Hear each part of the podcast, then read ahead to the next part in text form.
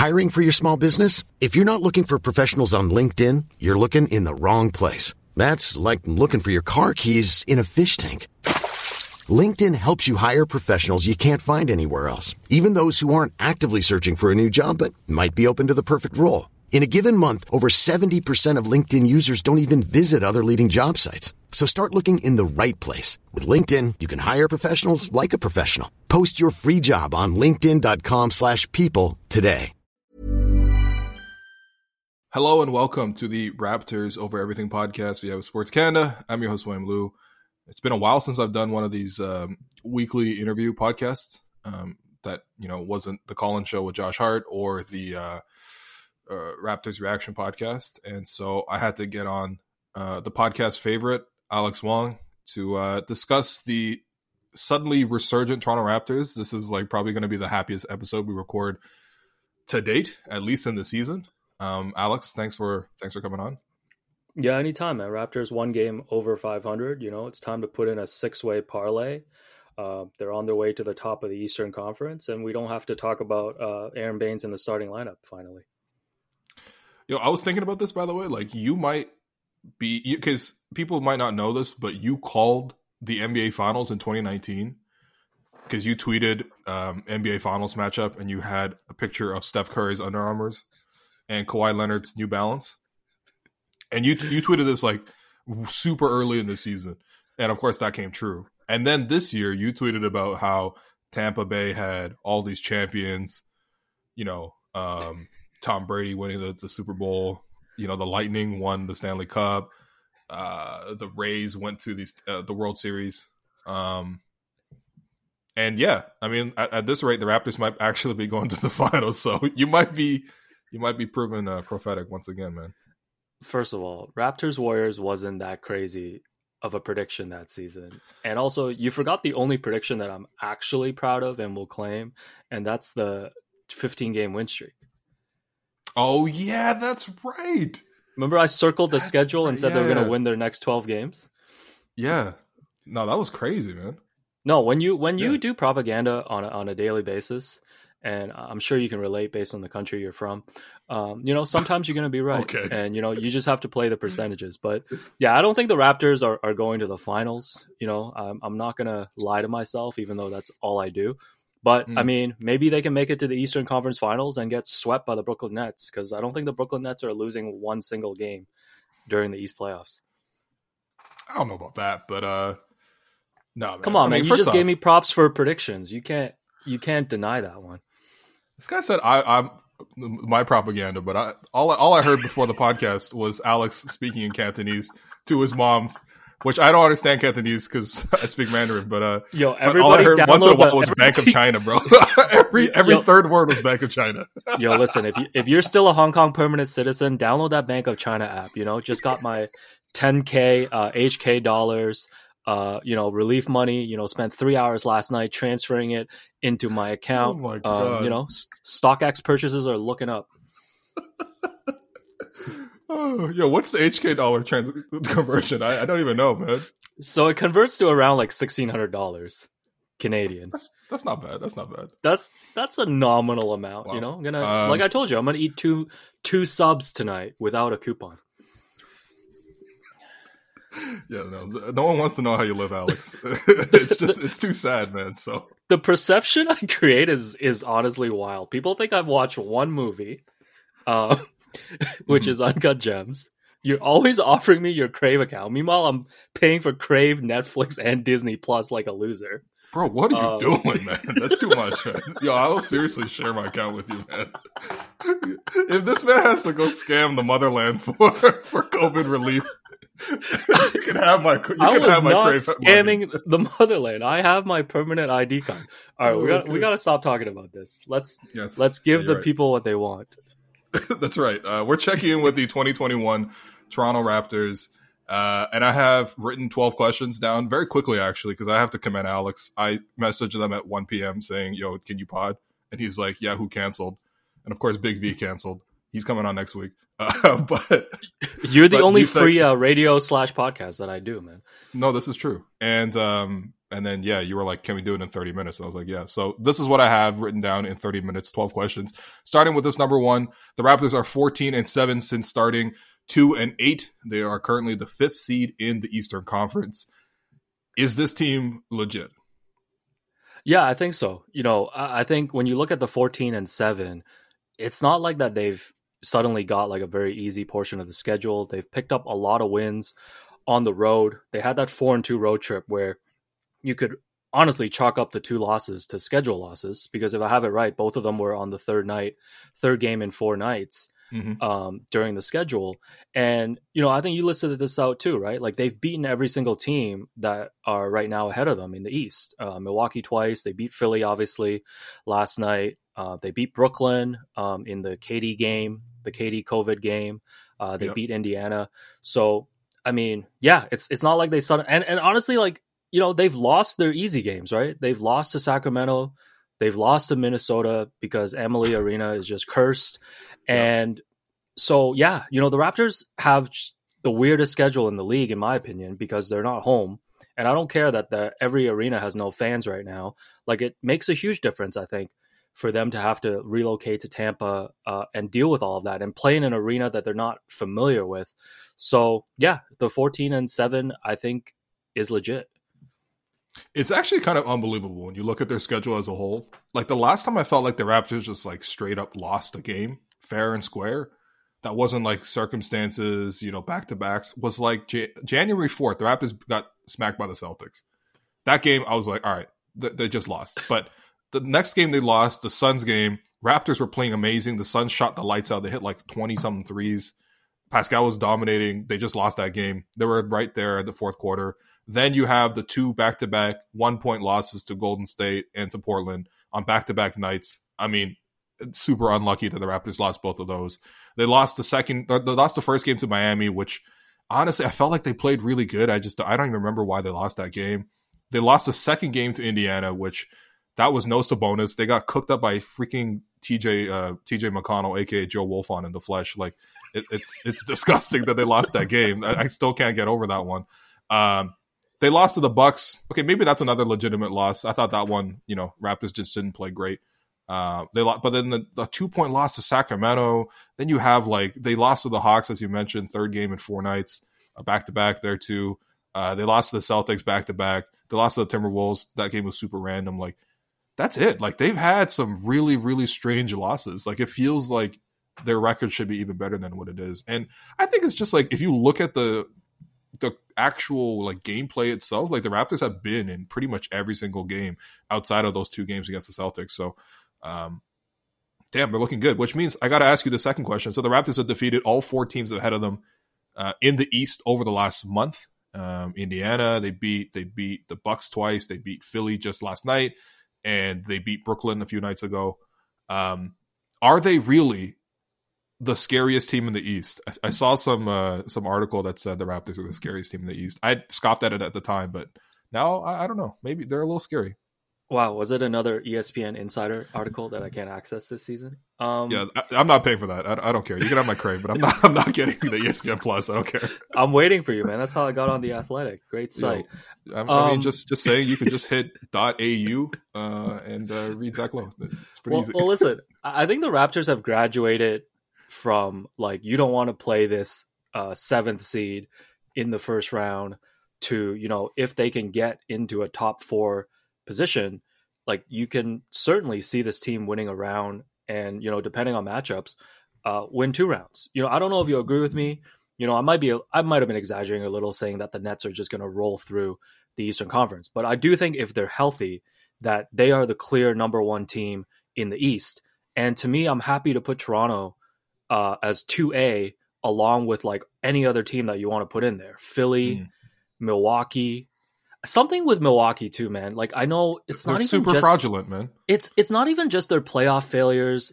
Like you know when like Cleveland just owned the Raptors. Of course you know. Um, everyone knows. Why but would like, you say this, bro? We just said it was gonna be a positive podcast. Why would you listen, bring that up? Listen, you know me. It gets dark, but hmm. I feel like we have the same Big Brother mentality with Milwaukee. To be honest, that's true. That yep. there's just something like when Giannis goes against Toronto, when Khris Middleton goes against Toronto, And then when you look at the guys like Fred and Norm who have this established history against the Bucks. So all I'm saying, like a long-winded way of saying, like all of these teams, I'm happy to just group the Raptors in with all of them, uh, with the Brooklyn Nets as the clear number one. Yeah, um, and that's a good point because a lot of these teams in the East are at least a little bit fraudulent. Even the Nets are a little bit fraudulent; they just have too much talent that it doesn't matter. But if you look at their the records above versus teams above 500, Sixers they're six and eight above teams above 500. Um, and I don't know if that includes the Raptors because uh, the Raptors only briefly moved over 500. But um, the Milwaukee Bucks five and eight above versus teams above 500. The Indiana Pacers five and eight above versus teams above 500. Raptors are six and nine. Celtics are eight and eight. Um, and you know the rest of the conference is whatever. But like literally, the only team that really stands out here is Brooklyn at 12 and four. Um, they're actually eight and eight uh, against teams under 500, which is kind of hilarious. Um, but yeah, they're just they're a little bit fraudulent. I I wouldn't go as far as to say the Raptors are like the second best team in the conference, but I, I think one thing that I'm I'm really noticing that I just feels like more noticeable when you watch these games is the Raptors have such a huge coaching advantage. Like if Nick Nurse was coaching the Bucks against the Raptors, like the Bucks would have won. If Nick Nurse was coaching the Sixers against the Raptors last night, the Sixers would have won. Like I just felt like these teams had more talent but the Raptors found ways to sort of overcome that. And maybe that's maybe me underrating the talent on the Raptors just a little bit, but I, I don't I don't know, don't, man. Don't I, don't even don't don't, don't let coaching. the Raptors don't let the Raptors get two games over 500 tomorrow because we got to start the Nick Nurse uh, second consecutive coach of the year propaganda. If the Raptors start rolling, like think about the roster that he's been dealt with. You know, Masai's like here. Um, you know, we're gonna get let all our centers go, and mm. you're gonna have to figure it out with Aron Baynes and Alex Len. And, you know, we're going to move to Tampa. And now he has no assistant coaches, apparently. So, you know, like all, yep. all I'm saying is Nick is doing a lot. And honestly, I know this is a little hindsight now because they started two and eight and we were all down bad, and now they're sixteen and fifteen, and it seems like things are trending in the right direction. But all things considered, it's pretty impressive for them to be at in this position right now. Yeah, absolutely. Which, speaking of which, I mean, you know, it's cool that Nick Nurse has got this coaching tree, but damn, like this man's gonna have to put in overtime. I just think that like the actual amount of work the coaching staff's gonna have to do is tough because it's not just like you know, okay, obviously it's not just an uh, you know, assistant coach is not gonna do that much for the team, right? It's obviously a head coaching kind of thing, and and and he's the captain, he leads most of the things, but it's like like even advanced scouting, right? Like coaches usually have I don't know how they do it specifically, but like the next five games and then coaches will scout one specific team in the next five games, and then they'll cycle through. And in order to scout, they probably watch like five to six games in total. Like, who's going to be doing that now, right? That and if you take one person out, then everyone else has got more on their plate. And uh, we'll see, you know, if Sergio Scariolo is able to return directly to the Raptors because he went overseas. And so, does he have to quarantine? I'm not totally sure what the rules are. they're, they're, gonna Seems have like... to have a. They're gonna have to have an iPad on the sideline and have him just tap in via Zoom. and watch the game. Mean... oh my goodness. No, seriously though, I'm not, I'm not even kidding. in a literal bubble, man. I'm not even kidding because, like, you make a really good point. It's like it's not just Chris Finch leaving, right? Like, I know Nick talked about today how he's going to have to take over the offense a little bit. Like, mm-hmm. everybody's mm-hmm. job changes because you got to collectively make up for what you're losing from the assistant coach. And like all Chris Finch jokes aside, I mean, great 31 game run as an assistant coach, but like he was wasn't that probably great? a he was probably a big part of the offense, right? Or at least a part of it because the offense has been good this season, right? Statistically, it's been good. Uh, it sometimes feels like the Raptors, you know, struggle, or maybe it's because I watched that Timberwolves game. Do you mean recently. when they go five minutes without scoring every other game? yeah, I mean, I mean, yeah, it feels like that's a, that's a design feature of the of the team nowadays. But no, I mean, the Raptors, uh, you're right. Like the Raptors are ninth in offensive rating this season, which is pretty good, especially considering some of their injuries, considering um, that again, we just didn't think that they had the talent for some of that. But um, yeah, they're ninth, and I think I don't I don't know what specifically Chris Finch did in that short time, but I do like some of the small things. Like I feel like the Raptors are doing a better job of cutting. Um, I think usually when the Raptors are driving, there's always someone screening, setting back screens for someone in the corner. It feels like that happens like once per game. Um, and they do it pretty much with everybody. Uh, and there's obviously a huge emphasis on transition, which is I know that's one of uh, Finch's uh, key philosophies. But listen, I, I know that's this as much Chris Finch talk as we're going to get on this podcast. I think they're still scary with or without Chris Finch. I I still feel like they're talent wise they're just a little bit short of the class of the East. Um, I do think over the course of a playoff series, like as many coaching tricks as you can pull out, um, talent still kind of decides a lot of it. And I, would see the Raptors having a really hard time getting out of the second round at the moment without any upgrades. But you know, to be honest, uh, they're definitely trending in the right direction, which is nice. Okay, the third third third question: Who is resp- who is most responsible for the Raptors turnaround? Man, that's a good question. I'm gonna give. Oh man, I'm trying to decide between Fred, Pascal, and Norm. It's hard for me to give it to one guy because I feel like that's the feature of the Raptors when they're good, right? Yep. Like it's it's the collective group, and and you know obviously you got to throw OG in there and Chris Boucher. I mean, if you make me pick one, honestly, I would say Fred, just because. First of all, I think Pascal has been incredible lately.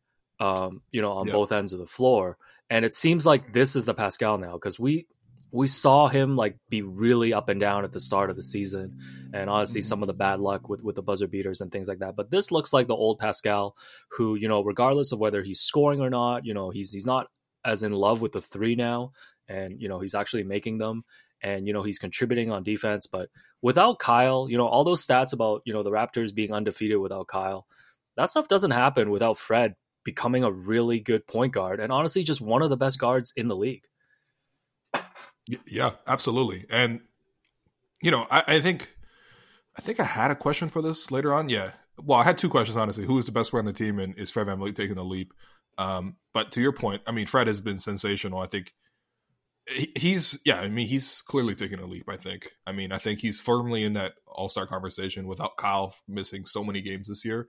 Um, Fred has stepped up in so many of those, but I mean, honestly, I think it might have to be Norm. I, I really do because listen, listen to Norm's stats since the first ten games of the season. Norm is averaging twenty one points per game, shooting fifty percent from the field, forty four percent from three, shooting ninety percent from the free throw line. Uh, four rebounds, two assists, a steal. Again, that's the classic norm. it's just giving a ton of a ton of buckets and nothing else. But um, yeah, that's ridiculous production, especially when you compare it to the fact that at the start of the season, this guy was averaging 10 points per game, shooting 37% from the field, still shooting well from three, 43%, but he's elevated his volume of threes. Um, but yeah, like he's literally doubled his production. And I think that's more than anything else, like the biggest jump in the Raptors offense has been Norman Powell's been starting because OG has missed time, Kyle's missed time, you know, and this, this guy's just stuck on automatic at the moment, which is pretty scary to think. I mean, honestly, even Pascal, like I thought his first 10 games were going to be bad, but then I looked at the numbers. Pascal was 20 points per game, you know, 8.6 rebounds, five assists, shot 46% from the field. You know, that's fine for the first 10 games. I think some of them, you know, he had some bad uh, performances. Like he got suspended in that Knicks game. You know, he fouled out of that Sixers game. Then he fouled out of the next Pelicans game. And I was like, yo, what the hell is wrong with this guy? But since then he's been really, really, really good. And as you mentioned, I think uh, what's been really nice of late, Pascal's been on this little streak of um, setting his teammates up. You know, six assists against Minnesota, six assists against uh, the Bucks, six uh, five assists the next game, six assists again, and now eight assists. I think his playmaking is taking a nice jump, which is nice, but it's just the overall game. I think he looks way more comfortable. He's picking his spots better. He's defending a lot better. He's screening better. Like he just looks I don't know, he just looks like he's in a groove. So you're right, man. Yeah. It's hard to pick one guy. No, I feel like with Pascal too, especially like he just has that gifted child problem where I feel like wow. we just All always right. expect more from him, right? Um, and I know we always go back to this because you know I guess were you gifted? I mean, my dad once thought I was gifted, and you know that definitely fell apart when I was ten. Um, but like, like we always expect more, and it's he he puts up stats, right? Uh, you know, a lot of things with Pascal. I feel like it's just the efficiency and just how engaged he is on both ends of the floor. And you know, I, I, feel like we're we're back to the old Pascal now, and that's great. The less we talk about the Pascal, the better, because that's when he's just doing his thing, and, and nobody is really noticing, and he's kind of under the radar. Yeah, absolutely. I think. Um, yeah, I mean, you know, I, I totally see with the with the gift kid thing because I, you know, you know, it's uh it's, it's it is just weird when you watch Pascal because you kind of expect him to be able to do everything because he's shown you a little bit of everything. He just doesn't do it consistently, which could be frustrating. But I mean, he's still a very young player, and I think he's growing into his role really well. I think the uptick in assists is really promising, considering that um, that indicates to me that he's making better reads, uh, especially with him seeing double teams so often. I think you're seeing a little bit more um, in terms of just like him setting people up, not only in the fast break, but also when he's out of the post, when he's attacking. The little, even just small things like quick passes. When you drive and it's just a quick pass to the wing, like that seems super simple, but um, I think he's reading his spots better. I think honestly, his teammates are doing a better job getting open for him too. And and then the other thing is just he's has he has pretty crazy splits of the season. He's um he's not very good at home. I'm telling you, man, Amalie Arena is cursed. He's terrible at home. Oh, no, he's not terrible. That's that's too far to say. But at home, he's 19 points. Uh, he's shooting 44 43 percent from the field, uh, 23 percent from three. And then when he goes on the road, it goes up to 47% from the field, 34% from three. His true shooting is obviously up a lot more. His offensive rating is 12 points higher. He's scoring more. He's assisting more. I don't get it, man. Listen, maybe the maybe the players maybe the players will be asked about it and they can talk about it. But like, I honestly think when they're on the road and they're in these familiar actual NBA arenas, it's just a different environment for them. You know, Amalie Arena mm-hmm. obviously is a real arena. Like the Tampa Bay Lightning play there, but number one, obviously, it's not Scotiabank Arena, and number two, like there's just no like there's just no like presence or vibe or energy there. And it always feels like the Raptors, no matter if they're playing Philly or if they're playing Minnesota on Valentine's Day, like it's just so hard for them to like get going and, yeah. and like get motivated. Whereas you look at the games against Milwaukee, look at the starts that they got off to, right? Like, yeah. and you look at the road trips that they've been on. Like the West Coast road trip was really good.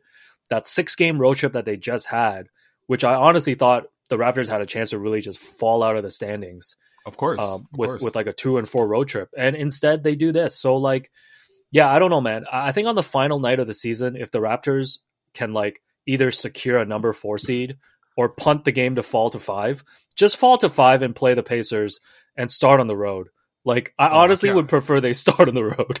I can't wait to play the Pacers, man. I can't wait. I can't wait. Oh, oh man, we need a we need a live feed on Joe Wolf on like Big Brother style, just like twenty four hours. Oh my god, that's gonna be so amazing! I gotta get all the memes ready oh, jeez. Um, speaking of the the uh, the Tampa Bay Lightning, uh, can you can you name two Tampa Bay Lightning players for me? I mean, I can name all time uh, Vincent Lecavalier. Yeah, that's my guy. And Andrew, Steven, uh, Stamp- Steven Stamkos. He's on the team. Yeah, that's right. Okay, that's. Oh, okay. He, he's still on the team. All right. He should be right. I don't know. Let me look. Tampa beat Calgary for the Stanley Cup. I think like 15 years ago or something. That's correct. Yeah, as I mentioned in the last uh, running back uh, thing. Yeah, that was a series where um I think one game went to like four overtimes, and like they had to bring out like oxygen tanks. Like, oh, wow, on the bench, did, and I was like, "Yo, did, is it that did serious? Don like, Cherry do come back intermissions? you guys come back and finish? I don't oh, know, man. man. Don Cherry might have needed an oxygen tank too, to be honest. Goodness. Guys like, oh, All right, let's, Europeans let's, are soft. let's get back to what the people want. Um, yeah, you're right. Who else is on this team though? Yeah, I, I, don't know, man. It's been so long since I've watched hockey. We need a Steven Canadian Stamkos hockey is team. on the team. We need a Canadian hockey team to win the Stanley Cup, man. It's been so long. Yeah, I it's think. Been, uh, I think the last one was it? Montreal in '93. Yeah, damn. I was they, like, they haven't like won. A, I was like a fetus at that point, man. No, you were you were actually a fetus. Like the fetus photos I send you on Twitter. Like they uh, haven't won since I moved to Canada and they obviously wild, haven't man. won since you moved to Canada. Yeah, there you go. Maybe that's the issue, man. Look, they gotta okay, deport. Okay. They gotta deport us. okay, what's going on, man? You're running on a. Don't do that, Canada. Platform? Don't do that. Okay. Although, to be honest, I wouldn't mind living in a country without COVID at the moment. Uh, anyway, n- next question is: uh, Who is the best player on the team? So you kind of mentioned already. It feels like Fred this season has done the most. Are you saying Fred is the best player on the team? I'm gonna cop out and say Fred's the most important player on this team right now. I think talent wise, the best. It's like last year when I said Kyle's the most important player, but Pascal's the most talented. Right? Okay. Okay. Like I would say Pascal's the most talented player. Yeah. But I think Fred's the most important player. Whatever, I'll go with Fred, man. I think it's Fred. Honestly, I, you know, I, I, I think we're I think we're always hesitant because Fred doesn't profile as like a star player, like all the way down to just like his height and like right. his story and the fact that he's undrafted and all of this stuff. Despite the fact that he's already done so much and he is still, um, you know, taking another leap this season. I, I think sometimes there is a hesitance because he just doesn't fit that superstar profile. I'm gonna say Fred, man. Fred's a star. Yeah, listen, if Fred was six three doing the exact same thing he's doing right now, he'd be a guaranteed all star. it's just a weird mental thing, which by the way, it's super strange because we literally just watched like a decade of Kyle Lowry doing the same shit. but like all of a sudden it's like, I don't know, man. It's like, you know, can this guy really Yeah, I think the other thing is there's a real hesitancy to crown Fred sometimes because we're comparing him constantly to to Kyle. And somehow if we crown Fred that it sort of takes away from Kyle's legacy. And I just want people to sort of step away from that. Like Kyle's legacy is untouchable. Like it's already set, it's firm. We've seen what he can do even last year in the playoffs, you know, tremendous moments. And if you want to say Kyle's better than Fred, of course, I have no arguments, right? But I think it's really becoming a real conversation. And um, Fred's, I mean, Fred's one of those guys where every single time you watch the game now, I, I say wow at the TV like four or five times just for Fred. Because it's like one time a game, he's ripping someone on defense. There's like one FU3 per game. He's making some really nice passes. Like yesterday against the, the Sixers, he had one pass where he, he came out the pick and roll. and Embiid, you know, pressed up high because he was shooting the three really well at the start of the game. So Embiid had to show high. Baynes rolled and Fred threw this beautiful pass right between the defense between Simmons and Embiid. Not easy. Those two guys are all, you know, all NBA level defenders. And Baynes got a dunk.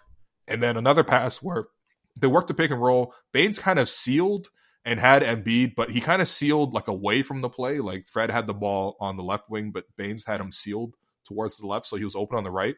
But then Fred threw this beautiful like low bounce pass where he kind of like scooped it to him, almost like a bowling ball pass.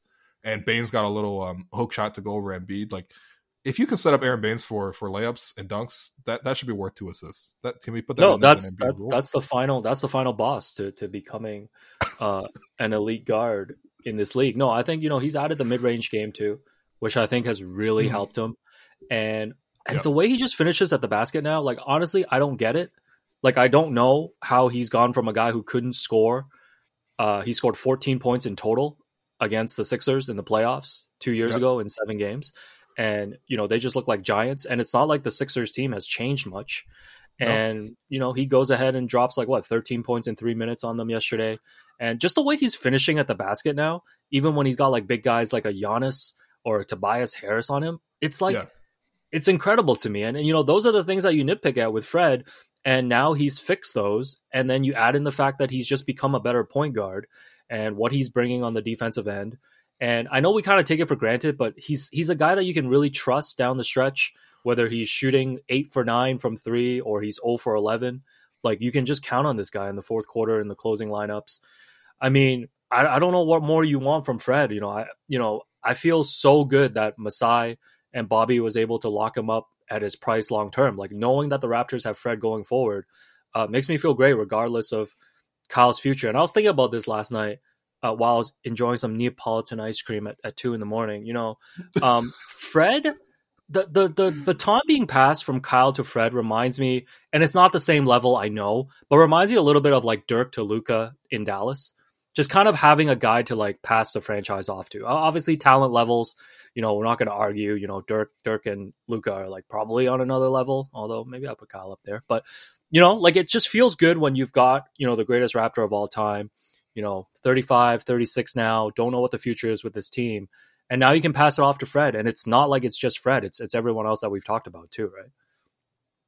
No, you're absolutely right, man. It's it's really beautiful, and um, yeah, that's kind of my next question. Really, was is is Fred taking a leap? But also, I think like has Fred dispelled? Has Fred made you completely comfortable in your mind that if Kyle Lowry were to move on at some point, whether it's this season, next season, going forward at some some you know point in the future, has Fred made you completely comfortable with the fact that he's going to be the starting point guard for this team? Yeah, absolutely. I, I think I think the other thing to the advantage of having Fred made this leap is that he can play he can play the point or he can play two guard. Yeah. So when the Raptors do eventually reach that point of having to address, um, you know, making up for for Kyle Lowry leaving, they can look at free agency and trade and look at either acquiring a point guard to put next to Fred or try to swing a big trade and, and get a shooting guard, you know, Bradley Beal or someone like Bradley Beal or Bradley Beal, like some someone like that. You know what I mean though? Like Bradley, like yep. it gives them it gives them the options because Fred is such a versatile player. And honestly, you could say that for like Pascal, uh, OG, and even Norm too. I feel like they they're so versatile in the roles that they can play, and, which is why the dream of Giannis coming here was so great because he would have fit in perfectly. Bro, this guy, this yo, this guy, honestly, man, he could have instead of getting snatched and embarrassed by Fred, he could have just been assisted by Fred. Honestly, he would be great as a backup center for Chris Boucher at the moment. Um, speaking of, speaking of Chris Yo, Boucher, Nick just treating Giannis like Aron Baynes. Honestly, situational they, center.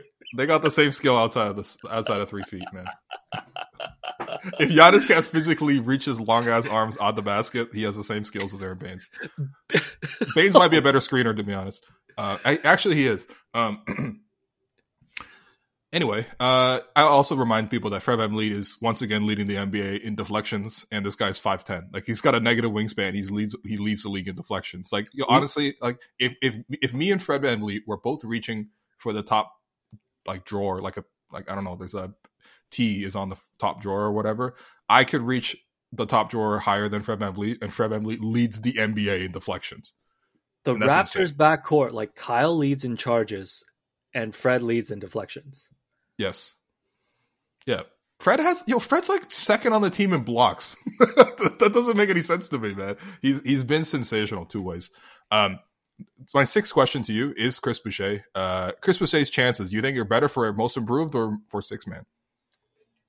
I think six man. Although off yeah. the top of my head, I I don't like who who is like the leader in most improved right now. I don't even know. Is there yeah. someone that jumps out? You know, I you know, I, I, can I be completely honest? I'm watching less like overall NBA basketball this season. Oh, I'll, I'll be completely honest. I'm only watching when I'm actually being employed to do so. Um, That's fair and, enough. And, and, then maybe when the Clippers are losing in the fourth quarter, and I become a mm. Utah Jazz fan, um, like I'll do that too. But yeah, I don't know because last year it was like clear, like oh, Devonte Graham like made this huge jump, right? Like just off the top of my head, and obviously knowing that we're not watching as much basketball as maybe during a normal season um, you know, we don't know all the names, but I do think, I do think he has a chance for six man. Don't you think? Because six man is so predicated on just scoring. Mm-hmm. Like that's how Lou Williams won, like for an entire decade, right? Yeah, yeah. And then like, Jamal Crawford before that, yeah. Yeah, Jamal Crawford. Like it doesn't matter what you contribute to winning. Mm-hmm. It's just what counting stats you're putting off the bench. And if Chris Boucher, who like I think slowed down a little bit in January and then has picked it back up now, and obviously had a great shooting game yesterday against the Sixers. If he keeps this up and he's like averaging like what 17 and 10 or something like that off the bench for like a two, three month period, I find it hard to not put him in at the top of the conversation for a six man. Yeah, I mean, I think honestly, if you're gonna look at like traditional six man types, as you mentioned, guys who come in and, and gun, it's probably gonna be like a Jordan um, Clarkson from Utah, who uh, 30 games off the bench this year, none uh, zero starts, 18 points per game, uh, shooting the ball pretty efficiently, and he's just kind of like a pure gunner. Um, but honestly, the case with Chris is like he's a complete player. Like he's making just as big of an impact offensively as he is defensively. Um, like the stat that I keep tracking now is like total shots contested, right? Who is contesting the most shots, right? I think that's a very useful advanced stat. And based on the tracking data, Chris Boucher is fourth in the NBA in total shots contested. He is seventh in two point shots contested and sixth in three point shots contested. Of course, that is pretty much the most of any big man to contest three point shots. You traditionally would, you know, either contest twos or threes. Like, you know, Brook Lopez leads the league in shot contests overall like the vast majority of them are two point uh, contests, or Rudy Gobert, for example, right? But Chris is rotating and contesting literally the whole court. And again, he's fourth in the NBA in total shots contested, but he is not fourth in the NBA in minutes. He's not even close. Like he's not even in the top 10 in terms of minutes played among the guys who have contested the most shots. So what that tells you is he's got crazy energy. He's contesting the most shots per minute, pretty much of any prolific big in the league. On top of the fact that he's shooting, his true shooting percentage is 65%. And we kept saying at the start of the season, there's no way he's going to keep shooting like this. No, he's going to keep shooting like this. He's shooting 45% from three on the season. It doesn't really feel like a fluke anymore. Like he's just been pretty good. It, it, he's, you know, shown great chemistry with, with Fred in the pick and roll. He's worked really good in terms of the pick and pop partner for Pascal, especially when teams are dropping the centers back. So Boucher is open for three usually. And, and then I think the other thing is just like, you know, Nick keeps doing this thing where he'll leave Chris Boucher in for like 20 straight minutes and he's done this multiple times now. Like last night, he played 16 straight minutes. Like that's that's so impressive. Like what kind of big man doesn't have? What, what kind of big man has the in, in the stamina to play 16 straight minutes effectively, let alone defend at that high level? Which again, Chris is unique in that sense. And I, I and I just read um, Michael Grange's like really really long but really really good profile on Chris Boucher on Sportsnet. If you haven't seen it, go you know block out like you know 15 minutes and read it. It's really good. He takes you through his whole career. Um, but one thing that really stood out to me, I was like, you know, that that I had to triple check it. Like, apparently, Chris Boucher was checked for his heart rate, and his sitting heart rate is like th- like 38 beats per minute, which is like Lance so Armstrong. He's like, so he's like chill on, on, blood doping level. Yeah, like, and I'm not trying. Obviously, I'm not accusing anything. I'm just saying like he's he's got incredible motor. Like that's like an actual physical gift to to have um, such a low, you know, resting heart rate, which is kind of explains why this guy like this guy will play 16 straight minutes and not look tired. Like, does Chris ever look tired to you? Like he's like dragging on his shorts or anything like that? Like you no, rarely he's, see it. I mean, he's like the opposite of like Patrick Ewing. His entire body just sweating after playing two minutes. Like he's just out there pure chill. And yeah, it's really impressive. You know, I didn't know those stats um, about him just kind of playing these like really long stints because you don't. You're right. You never notice that he's. And honestly, you know, we talk about Fred's story so much. Chris Boucher's story is like incredible. It's it's amazing. Yeah. Like yeah. like it's up there. Like I don't want to compare people's stories and all that stuff, but like we hear like Serge Ibaka's story, like Chris Boucher's story is like amazing.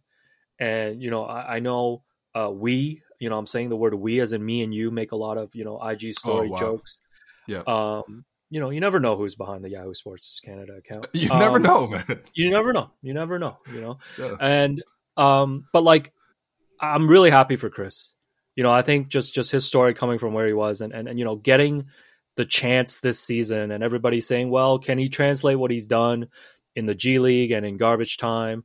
And yes, you know, he's not just translating those numbers; he's like improving on them. And like you said, he is a clear impact player off the bench. And to be honest he's the only impact player off the bench. yeah, well, you know that's a real issue. That's a real issue. I mean, to be fair, DeAndre Bembry is starting to come on strong, which is nice. But uh everyone, I like I like Bembry a lot, but Bembry's gonna give you like a Pat McCaw performance, but better.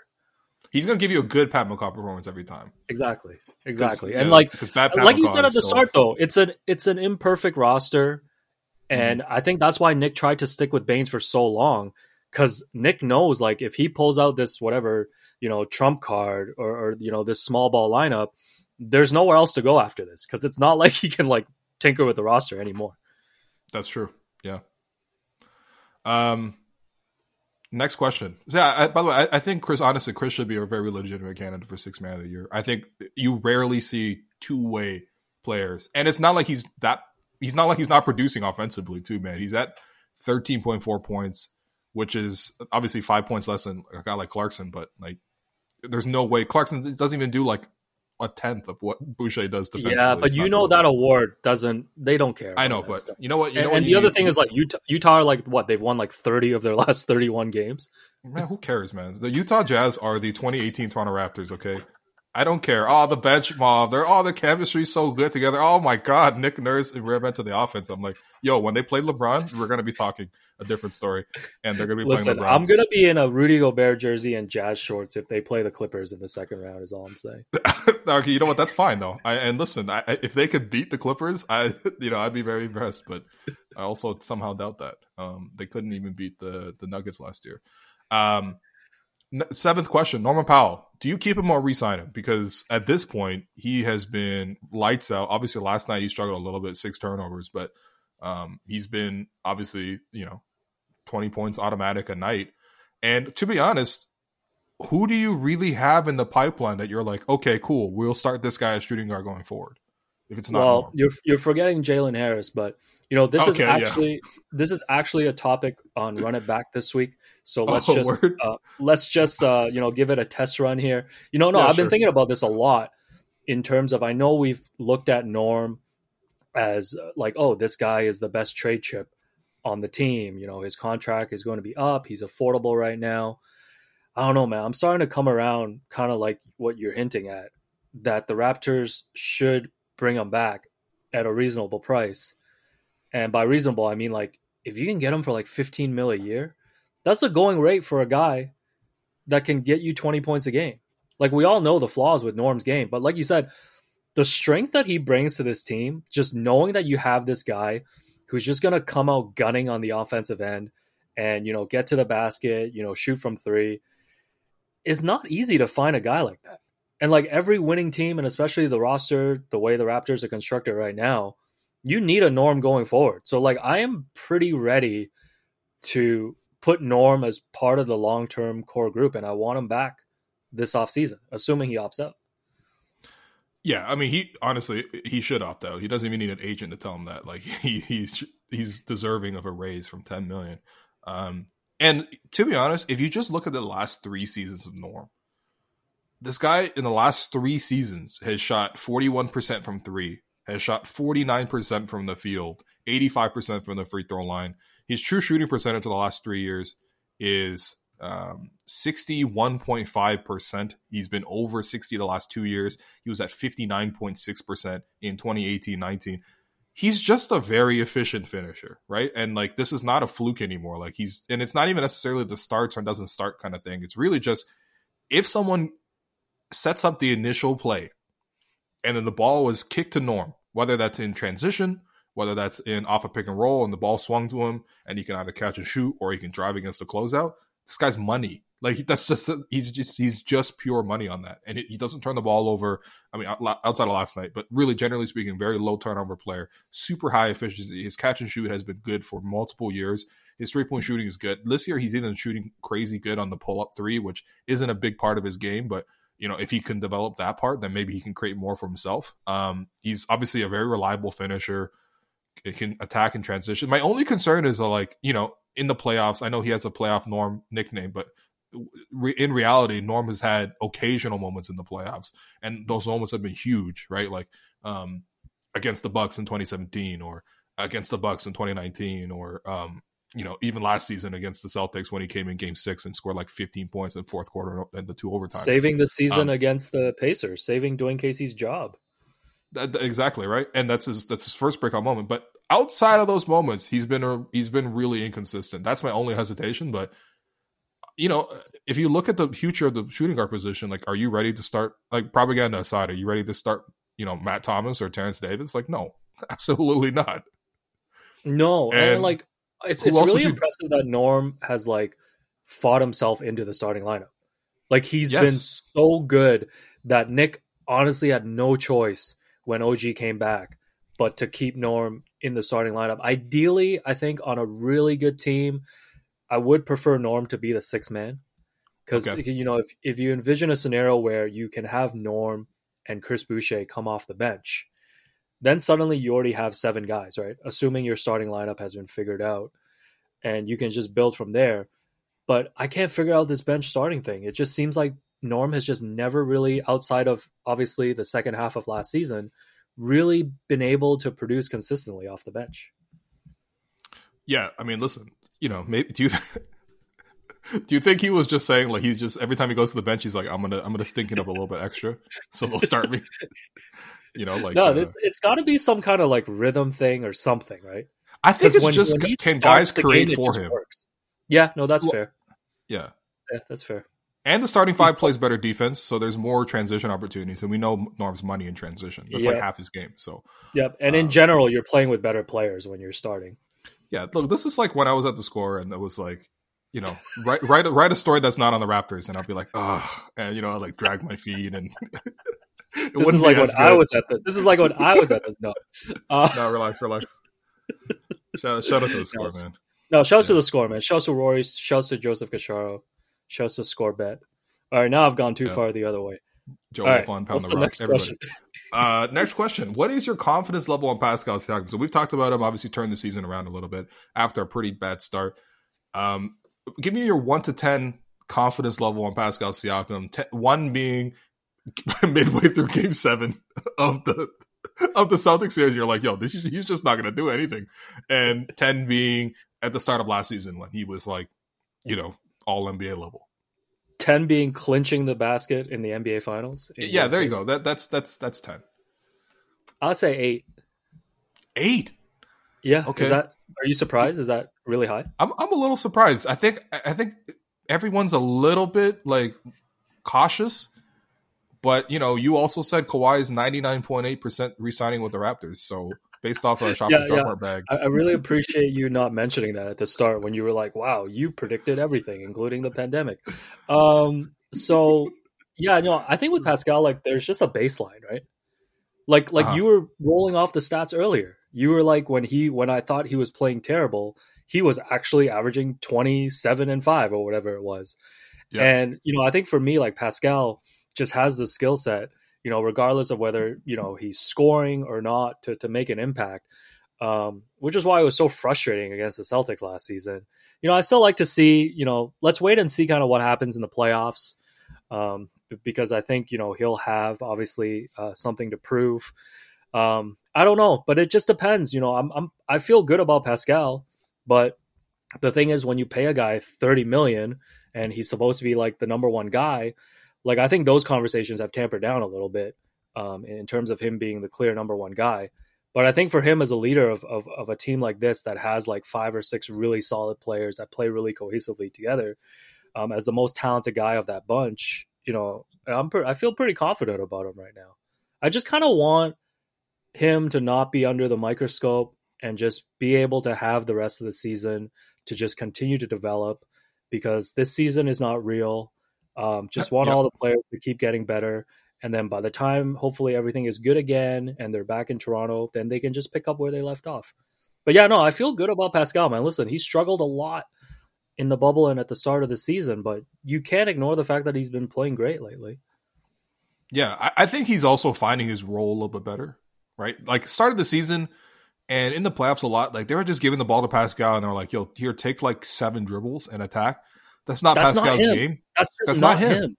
Yeah, I think he's a little bit more decisive. He's a little bit more efficient with the number of dribbles he's taking. He's not touching the ball and holding it for a long time. He's passing a little bit better. Um, and I think he's just, I feels like he's not, he doesn't feel like the number one option as much as he did previously. Whereas, like, here's the ball, go, right? That's like a number one option. And For him, he's sort of like now he's getting set up for screens because he's in the small ball group. So he has to screen and he's playing the pick and roll, and he's always been great at doing that. Um, he's getting out in transition. He's scoring on the, the good matchups that he's gotten. Um, he still forces it once in a while, but he's forcing it not in terms of like jacking up threes, but going to the basket. And I like that about his game. He's defending at a higher level too. Like you know, I really have no complaints with Pascal whatsoever. So, I, you know, even I was surprised with eight. Uh, I mean, honestly, I'm probably at like a I'm like a seven point five. So I don't even know why I was that surprised in the first place, and I'm very happy for him too because he just seemed like you know he, uh, I don't know. He, he's a guy who thrives on playing with joy and things like that. And he had taken so much heat on social media, and, and some of it was wildly flagrant and out of bounds. Um, but you know, and it seems like he's deleted his social media, and and you know he's talked about that and sort of focusing on on what's real in life and stuff like that. And honestly, when you hear that from someone, it's just like, you know, as a as a fellow millennial, I, I just feel feel kinship, I feel a kinship to Pascal. You know, like every millennial comes comes to this point where they're like, I feel like I got to make a huge decision in my life and delete Instagram. and I Damn. think Pascal hit that moment. You know, I didn't I didn't have Instagram to start, and I won't delete Twitter, but still, I deleted Facebook, for example. So, what do you mean? You have a really popular Instagram. Oh, Follow that's correct. Will Lou Fitz That's right. Yeah. Yeah. yeah. You, you just got to take like 16 screen caps of uh, Run It Back episodes worth. I've worn different sweaters. Um, no, it's a and it's no disrespect to Pascal, but to me, like he's like a superstar, like utility player to me. Just in terms of like at his best, he, like he's a Scottie Pippen. sure, no, like seriously, sure. Like, yeah, no, I, think, I, agree with you though. Like, I actually, I, I think that's where like, I don't mean, I don't mean that as a disrespect because, like, when you're talking about superstars, I'm talking like you know Kawhi, LeBron, Steph, KD, like, yeah. Dame. If, yeah, KD, Dame. If you want to throw him in there, like James I, Harden. I, I, don't, I don't want to throw Dame in there. I'm sorry, but uh, no, I'm sorry, bro. Kyle Lowry got a better career than Dame Lillard, man. I don't want to hear this. Oh man. All right, let's move off that. Um, yeah. But yeah, no, for me, that's how I look at Pascal.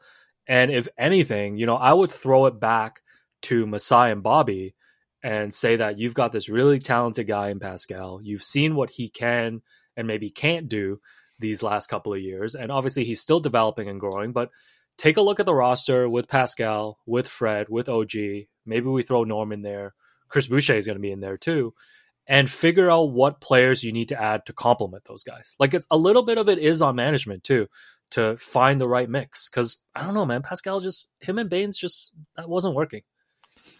Yeah, that was a this was a tough look. Him and anyone else has been much better. Um question number 9, the Raptors are 16 and 0 without Kyle Lowry dating back to last season. Last season they've had wins over the Lakers, the Sixers, the Jazz. This season they've won against Milwaukee twice. They beat Indiana. Uh, they beat Philly uh, last night. Uh, why? Like, I'm not even going to entertain the uh, the trade Kyle question because I don't think that's related to this at all. But why do you think this is? Yeah. First of all, before I, before I answer that, like, yeah, let's let's not even you know imply that the Raptors are better without Kyle Lowry. Um, the the Raptors get swept by the Celtics last year without Kyle Lowry. Um, yeah, I don't damn, know the final. that might be true, actually.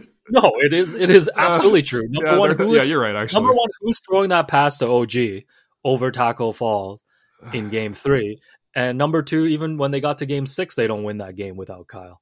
Um, so that, but like, secondly, you know, I think it just shows how good the other guys have become that we've talked about. Mm, like Fred is able to carry a team and Pascal is able to to play the way that he can. Norm, OG, like there's a group there even without Kyle that can be a really competitive team. And I don't think I don't think when Kyle's there he drags the team down. But you know, sometimes you notice like Kyle Kyle will have an off game or two, and maybe that just comes with age. Like we've seen he struggles a lot sometimes on the on the second night of a back to back. And and sometimes when he's your point guard and he's your leader, you kind of follow his lead. And if he's not bringing it, you know, that might bring you down a little bit. Whereas I feel like when you've got this young roster in there, like they're just full of energy. Like you talked about Chris Boucher, like playing 16 minutes a game. Like Fred always brings it. You know, Pascal usually, you know, OG Norm and all that. I just feel like they're able to play this like slightly different style and they're able to really just showcase their skills. So to me, the record just shows me that the Raptors have a good group here for whenever the post Kyle Lowry era starts. That is that is the correct answer, and that's the answer I was hoping to hear. Um, I do think that, like, you know, if you just look at the parts of what Kyle Lowry brings you, I think the playmaking, I think Fred and Pascal have done a good job of replacing that playmaking in terms of setting up other guys. Um, in terms of the actual shot making, those shots all pretty much all go to Norm, and Norm should be getting extra shots. Period. So I think that's been covered a little bit as well. Um, and I just think that guys aren't deferring as much, right? So like you'll you'll see if Kyle's in the game, like the primary option in crunch time, it's always a bit of a question. Like who are they going to go to? They might take turns and stuff like that. Now they're like, honestly, no one's really a closer like that, so they just kind of run offense. Like if you look at the game winning shot that Terence Davis hit against the the Timberwolves, that play happened because Kyle and Pascal Siakam and, and uh, Fred VanVleet just set a little pick and roll for each other, a little reverse pick and roll with the with the the, the point guard screening for the big rather than the other way around. And then Terence Davis, you know, flashed up to the top off a screen from Stanley Johnson, and they hit the shot and they win the game. And it's like th- that isn't like an ISO kind of play where you give it to a guy and you you isolate. And we've seen Kyle deliver in those moments, like when he hit that step back over Gordon Hayward to beat the the Hornets the, the second time. Like you know, Kyle's able to do that, but I do feel like other guys are deferring, and I honestly think that, as you mentioned, there's there's enough talent around them where they've been able to make up for that. Now, the huge difference is how much can you replicate that production in the regular season versus in the playoffs? Because I think in a playoff setting, you need some true talent, some real play creation, and you need some plays like what Kyle Lowry did to Kemba Walker or you know, he hit the turnaround jumper or the, the pass over the top to OG with 0.5 seconds. Like even just over the course of those games, like who could actually get you a tough bucket? And Kyle's definitely one of those guys. So, um, you know, I think it's just a positive thing overall. I think people make too much of it. It's a cool stat though. It really is. 16 and 0 is very no. impressive. And, uh, no, and they beat really good teams. Yeah, it's a super cool stat. And I think you're, you're perfectly right about the playoffs too. You know, Kyle will raise the ceiling of this team, especially against better competition. And I mean, you can point to like so many examples, but like I guess the most recent one is when they beat Brooklyn. Like that was a yeah. Kyle Lowry masterpiece in, in in the fourth quarter. Absolutely, when yeah. he just took over and they don't win that game without him, and that's what they're missing. So like, you know, there's no argument that the Raptors are better without Kyle. You know, that's mm-hmm. not even a conversation. But I don't know. Now now I'm like, man, Kyle, just finish your career here. Take a little bit of a lighter role. You know, be the starting point guard, but play like 25 minutes and then we'll preserve you for the playoffs. Like that's not a bad way to finish your career, you know? Damn. Does the Kyle Fred dynamic remind you of us?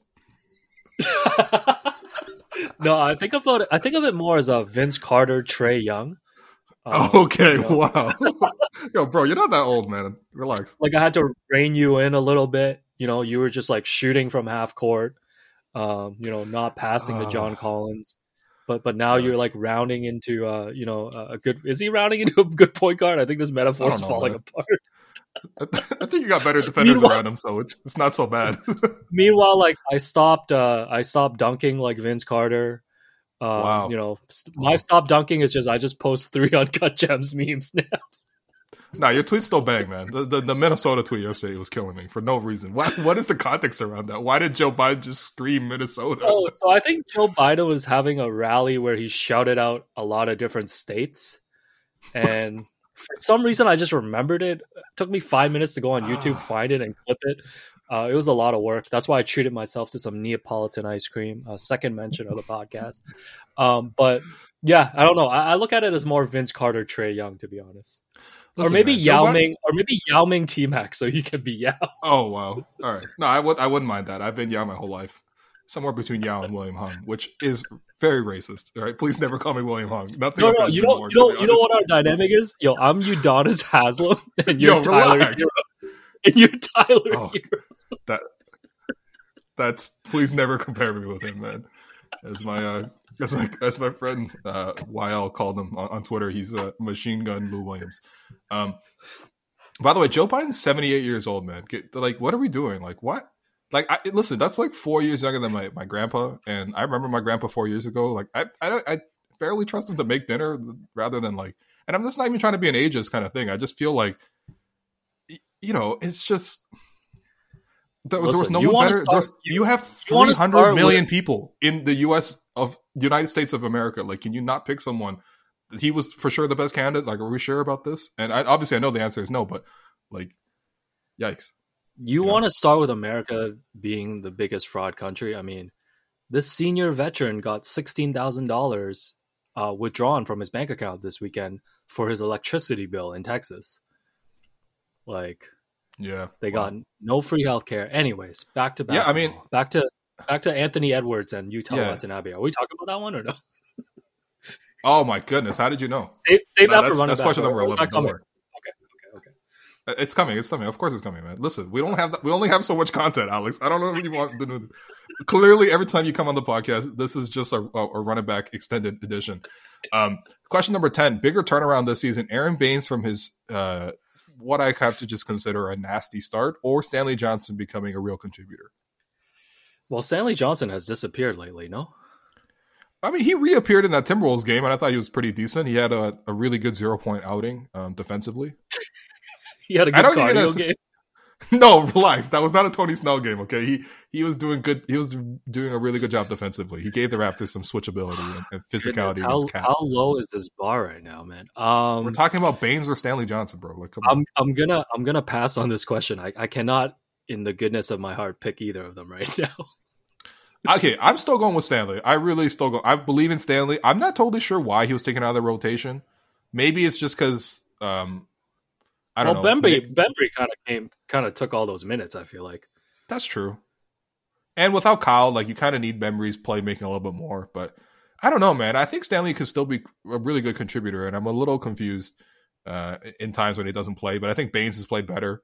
So Stanley's kind of like the third string at multiple positions, but all those positions are thriving at the moment, which is uh, cutting into his time. But honestly, Stanley has some pretty has had some pretty incredible moments, man. Come on, you're forgetting you uh, see, the the back to back forced air balls against uh, Charlotte and oh him defending Domantas Sabonis. Come on. Did you see the one Baynes layup attempt last night that hit off the side of the backboard when he was right at the basket? Which one, man? Which one? I think it was in the fourth quarter. Like Embiid was guarding him, and he was right down. Oh yeah, yeah, yeah, yeah. yeah. And it, he banked it off like the top right corner of the backboard.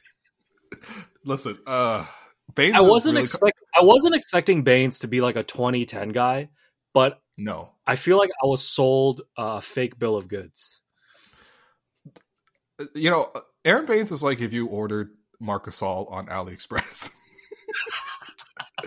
no, uh, you know what I mean? Though, like, he's, he's doing better think... though. He's doing better of late. Come on, he's, he's literally okay. coming off his best performance of the season. We can't be doing this to this man. No, we're not. But like, you're also comparing Aron Baynes now to Aron Baynes a month ago. Yeah, a month ago it was a real disaster. He wasn't even playing. Like the fact that he got benched for Alex Len, who then got cut, is is, is wild. Like that. You no, that, really that whole thing. That whole thing was a mess, and I honestly feel like we got to rain a little bit more heat on the Raptors for letting Serge go. But on the flip side, if the Raptors did end up getting Giannis, you know, we would have um, celebrated. So I guess we can't be too mad. Yeah, exactly. Um, I'm still going with Stanley on this one though.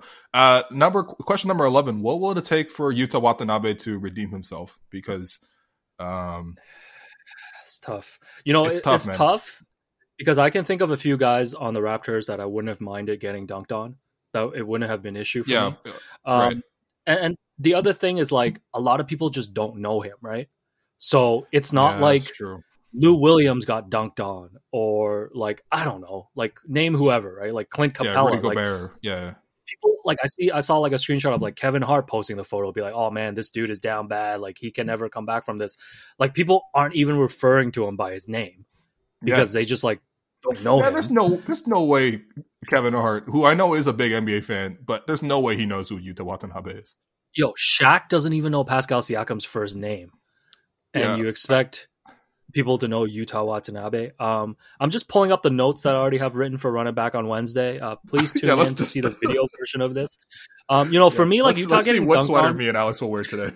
Utah, Yuta getting dunked on is just a lesson that you just can't care and try this hard in life. You know, like wow, like wow. has been known as like this really, you know, g- the guy who tries really hard, hustles harder than everyone, and he's earned himself a spot in Nick Nurse's rotation you can try, but only to a certain point because life will inevitably disappoint you if you care too much. Mm. And Yuta cared too much on that play. You know, who are we blaming? Number one, we're blaming the ref for not calling the side out Yo, of bounds. He was out of bounds. Yeah, Edwards stepped out of bounds. Norm got called for that last night for the yep. exact same play. So, yep. number one, that's the culprit, the ref. So the ref should be suspended for life. Number two, I think part of it was Bembry's fault too, right? He overplayed. Yeah, he gave up the lane. Yeah. He overplayed. And then why didn't Baynes? Baynes could have stepped in. Baynes was in a better position to shift over.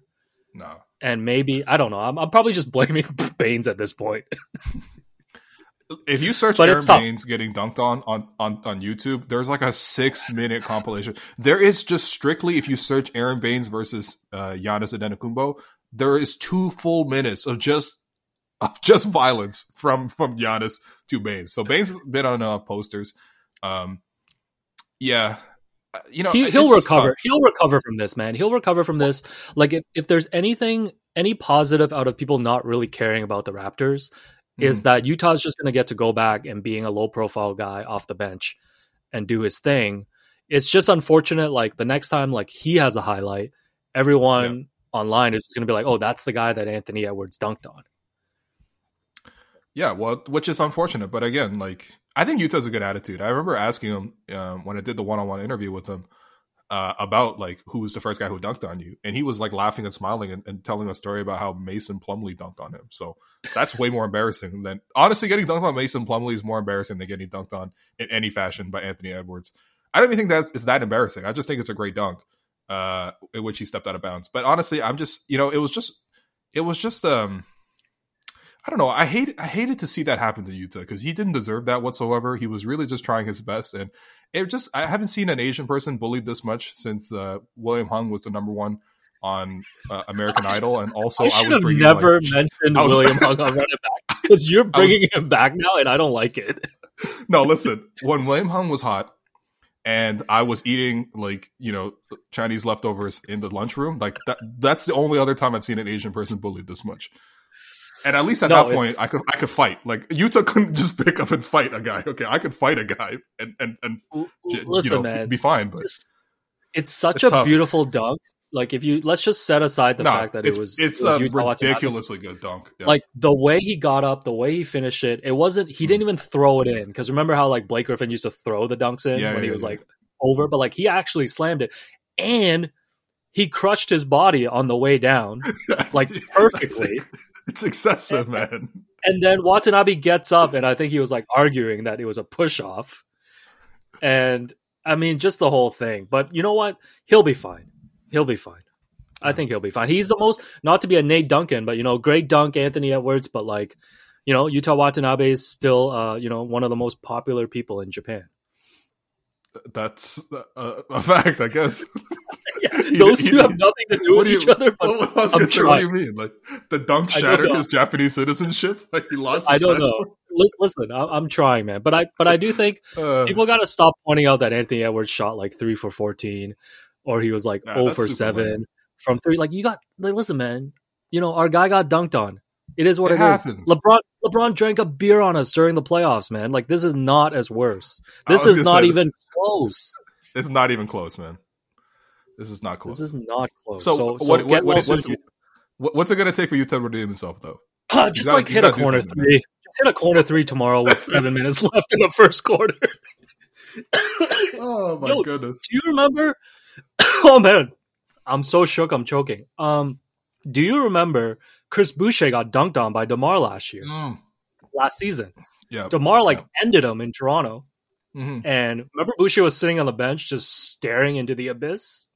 He he was, yeah, he was. uh he I don't know, man. He had a deer in the headlights look for sure. He was real confused. And and now look at him. He's he's perfectly fine, and nobody's talking about that anymore. The the best part is, you know, you talk about millennials and Gen Z.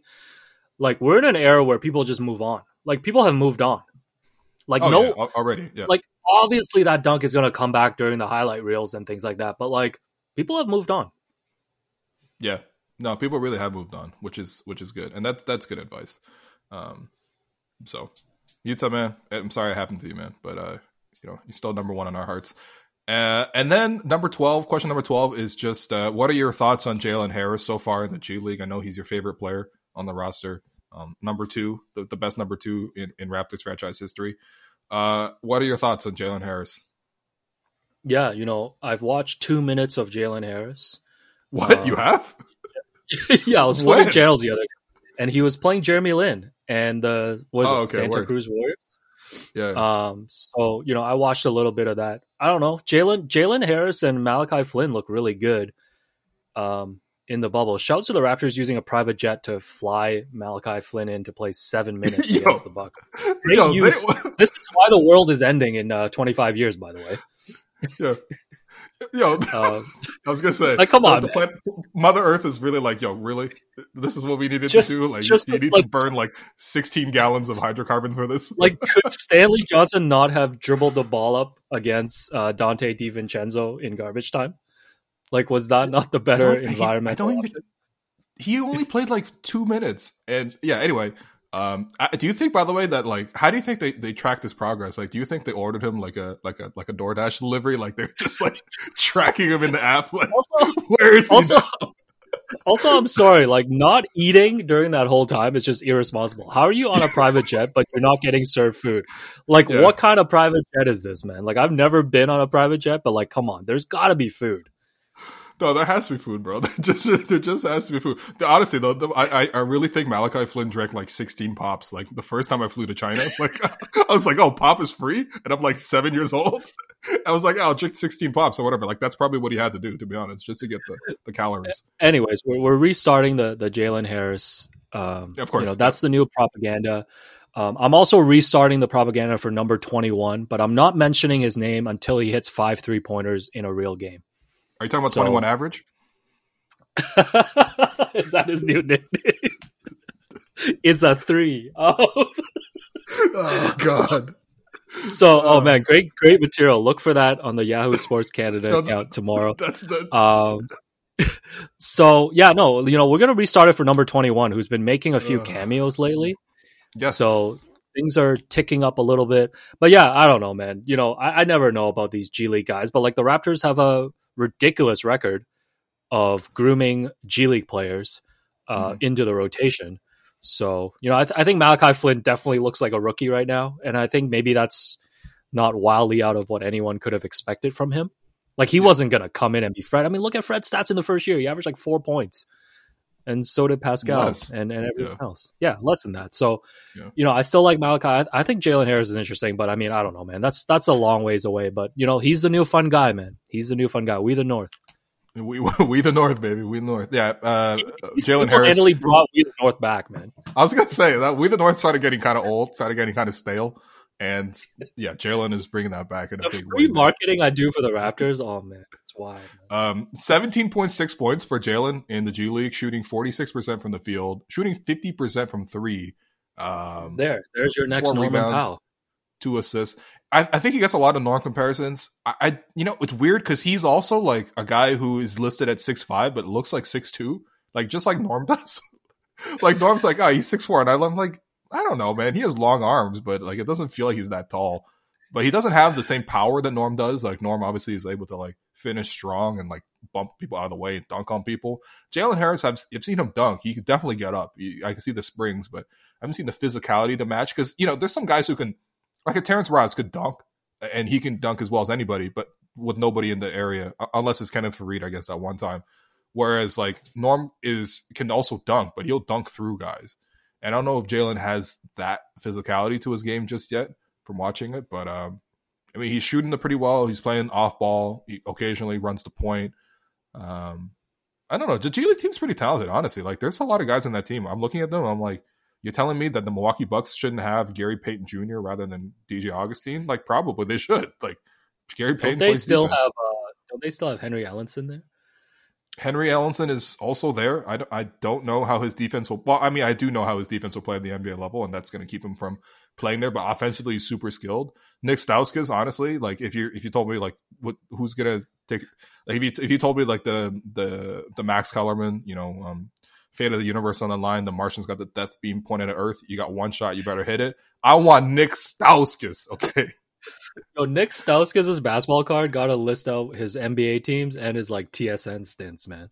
Yo, come like... on, man. Let's, let's, let's, this guy's the first guy to go from TSN back to the NBA. Can we, Yo, we... you gotta respect. He is a human TSN turning point, man. Like this man that, is a wow, legend. That's, that's he on the He should be back in the NBA though. Like he's good, Yo, and he's bulked up. Sign him? They signed him Am for I training just... camp, but then they cut him. Okay, I thought yeah. I was imagining. Like I swear he went there.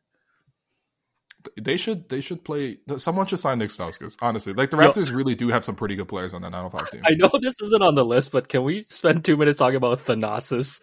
Talk to Yo, like, I could not believe he came into the game guy was a madman, first of all. I thought he was going to hurt somebody. but the offensive package was oh, wild. Oh, yo. Holy crap, man. Yo, the game honestly, wasn't even out of hand. The game wasn't out of hand yet, I don't think. Was it? What what was Mike Budenholzer doing? Oh man. I saw someone ago, yeah, do, what's up? Do you remember when the the Knicks, in order to re-sign J.R. Smith, they signed Chris Smith? Yeah, yeah, this is the same scenario. Do you think Chris Smith is better at basketball than Thanasis? Like, he might be, honestly. Like honestly, that was, uh, that was that's close. That's close. But but hey, listen, man. The Bucks got Giannis to resign, so it's it's a W for them. No, of course, bro. Listen, you you don't think Masai would have signed, you know, Alex Antetokounmpo, Kostas Antetokounmpo? This guy would have collected all of them like the this, this guy would have got a family reunion on the sideline. But um, no, but yeah, it, it, just I was surprised when he came into the game, and I think I was like, okay, I'm a little bit intrigued to see what he could do, but then he was just like, uh, like high fiving and like getting really hyped, and I was just like a little bit too hyped almost for an empty arena. And like he got he got fouled and he was complaining, and I'm like, come on, man, what are you doing? And then he shot no, a free throw, and it was like almost an air ball. Like, uh, shouts, uh, shouts to Giannis. Though. I don't know if you or people saw the clip of him yesterday. He was like doing one of his Zoom calls, and I guess one of the beat writers in Milwaukee, Matt Velazquez, um, left for another job because his, oh, wow. his wife is becoming a doctor. Um, I want to say it's in San Diego, so he's moving. And I guess because the reporters haven't obviously been at the arena, Giannis was like, "Where's Matt Velazquez?" and like found mm-hmm. out that he was gone, and he was so sad about it. It was like such a pure moment. Like all the slander oh, aside about Giannis, like he's a great dude. Yeah, no, he is a great dude. Also, shout out to Matt. you had to pause a little bit there. No, I was looking. I was looking up uh, Matt Velazquez to confirm he was who he was because I was in Milwaukee, so I like I I recognize most of the beat guys now, and um, no, he was a pretty solid beat guy, man. Asked good questions. Him and Eric Nehm really holding it down for the uh, the Bucks beat, you know. So yeah, that's the that's the Koreen and Murphy of uh, of Wisconsin. Uh, okay. Yo, we're we're in overtime now. I'm just gonna throw out any yeah. topics. Yeah, I, I, don't know, man. Yeah, I found out the other day that uh, so I've never watched Yu Gi Oh. Um, okay, that's fair. Are you, are you familiar with Yu Gi Oh though? Of course, man. Okay, so I didn't know. So I was reading the Wikipedia. Yeah. Um, at, at 2 a.m. while I was enjoying some Neapolitan ice cream. Bro, how and, high were you, man? like Michael Grange when he tweeted the Onion uh, over the weekend on Twitter. Oh yeah, yeah, yeah, yeah, yeah, yeah. Not high. Um, so, that's a runner's high. That's a runner high. yeah. Um, so he has like a gambling alias. That's like the origin story. That's how they describe yeah. it. I was like, how am I not watching this? Well, I mean, I don't know, man. The whole show is a little bit strange. I only saw the first season of the show. I I, I prefer the card games more. Cards? Do they play cards in the game in the show, or is yes. that a separate thing? They play okay. cards in the show. It looks good, like graphically in the show, because all the cards have these like figures drawn into them. So like you can actually see the figures they can actually attack. It looks cool. Um, but yeah, the first season, I mean, there's this guy who's like, you know, a billionaire, basically like an Elon Musk kind of situation but then he's trying to protect his little brother, and then he like imprisons someone, his someone's grandpa, and like seals their soul in a card, and then so then they got to fight. But then there's all these like Egyptian, I don't know, tie-ins to it. Like eh, they got like a weird pyramid, and there's like pharaohs. There's like some actual Egyptians that end up being in the show from like the ancient times. I, I don't know. It's a strange game, but the game of cards itself is, is excellent. Like if, if anyone wants to play Yu Gi Oh, uh, I'm not going to play with you because it's COVID, but you know, come see me. Come see me in 2005. I had I had a sick uh, fiends fiend type deck built around um, dark necromancer or something like that. No, I'm sure I'm sure all your listeners are like Yu-Gi-Oh fans. I love how I just profiled all of them. Um, of course, of course. Like, what's the comparison between? Is there a comparison between Yu-Gi-Oh and Pokemon? Like, is that a Coke versus Pepsi thing or not really? Um, no, not really. I mean, so there's okay. So Pokemon is really successful because they've been able to, in addition to making the show, they made movies, they made uh, a really popular video game. The video game is by far the most popular product that they have. Um, there's like Pokemon Go as well, which is really popular. Yu-Gi-Oh really just, and of course they do have a Pokemon card game, which is semi-popular. I mean, I think it is popular, but it's not as popular as Yu-Gi-Oh. At least I don't remember it being su- such in 2005. Um, Yu-Gi-Oh is like a really popular card game. Like it honestly became so addictive that like me and my boy who lived in the same apartment as me, we had like a shoebox that we had like all sorts of Yu-Gi-Oh cards. Like you put them into collections. You can like sell them for like tons of money. Um, it was like all about keeping them in mint condition. Essentially, like it's, it, you know, Yu-Gi-Oh was kind of like part StockX, but if you can also like you know b- battle your your sneakers against another person's sneakers, so it was a really cool game. Um, I'm trying to explain this to you, Alex. I don't know, man. It was it was a really cool game. Did you did you play like Magic the Gathering or something like that? Well, no, I never played Magic. Um, Bro, what, Dragon what, Ball Z was, going on, man? Thing. What cards were invented when you were young? Like uh, other uh, this Pogs, guy. What? I remember. remember Pogs? Pogs? Man, come on. Oh God. Yeah, I, I remember right. trolls, like not internet trolls, like the actual trolls, like troll dolls. Uh, yeah, like troll dolls was a thing. You would get like the neon green hair Um, but I was a big Dragon Ball Z guy growing up. Um, okay, yeah, yeah. So you have the Dragon Ball Z figures. I've got the Dragon Ball Z. I've got all the manga. Yeah, all of that stuff. Huge fan of that. I've got the cards too. A lot of the Dragon Ball cards. That's all I used to oh, collect. Oh, yeah, I, I forgot they had Dragon like, Ball. You would have those. Remember those machines? Like you put in a coin. Yeah, yeah, yeah. card. I mean, it was the same feel for for Yu Gi Oh, man. Except you could. I, I don't. I don't even know how this Dragon Ball Z card game works, to be honest. But I don't. It was always like power levels one to ten, but for me, it was just like a collector. Collect- I still have a whole binder of it. I gotta bring it on, run it back one time. All right. Wow. Just show off, and then it'll get edited out. Yeah. Yeah. well, that's uh, yeah, but no, I, I, I, love hearing I love hearing about your childhood, man. It's it's always such a yeah, foreign world to me. I don't know. Uh, yo, guys, if, if you still want basketball, you know, just turn it off. There's no more basketball. Um, There's no more basketball, but like, but like, I don't know. Like, I was thinking about this the other day. Like when I grew up, because I immigrated here, obviously. And, but like mm-hmm. when I grew up, I didn't watch. You know how people are like, "Oh, I, I watched Saved by the Bell growing up," or like, "Yeah, yeah, Beverly no. Hills 90210." I've never watched any of those shows. Yeah, like bro, I'm telling like, you, I watched too, right? Friends. I watched. Okay, I only watched Friends because my mom had, for some odd reason, she had an eight. She had eight full seasons of bootleg Friends DVDs, and I only I watched those because we didn't have cable, and I watched those specifically to like get a sense of like what society would look like when I'm older. Because like I had no idea what like adult society in in, in Canada or the United States was going to look like just through my parents. So I only watched Friends, but yeah, I mean, all the other shows, no, I didn't watch. And really, like, I don't know about you, but it was like YTV for me. And you're just like watching like Jackie Chan Adventures or, um, like, yeah, it was, it was, like Saturday morning. Like they had the best animes on, Saturday morning. Yeah, Saturday mornings, like animes, you know, cartoons. Like I would watch like Batman and like X Men, but like yeah, real TV was like sports. Obviously, I remember watching a lot of hockey growing up. I think yeah. just because like that was just a thing to do. Uh, wrestling, obviously, every Monday you watch Monday Night Raw.